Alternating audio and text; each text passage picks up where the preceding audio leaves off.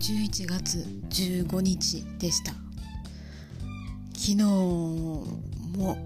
力尽きて寝ちゃいましたね。えー、昨日は中学時代の友人と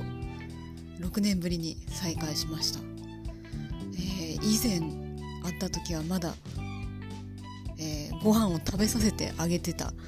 えー、お子さんがもう小学生だと聞いて、時の流れを感じました、えー、美容関係でバリバリ働いてる彼女に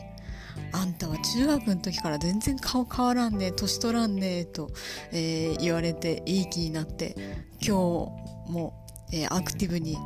えー、若々しく過ごすぞと思ったら、え今朝鏡を見たら、え目の下にめちゃくちゃクマができていて、えー、全てを諦めました。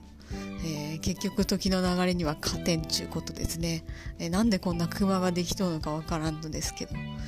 まあ今日も穏やかに過ごしたいと思います。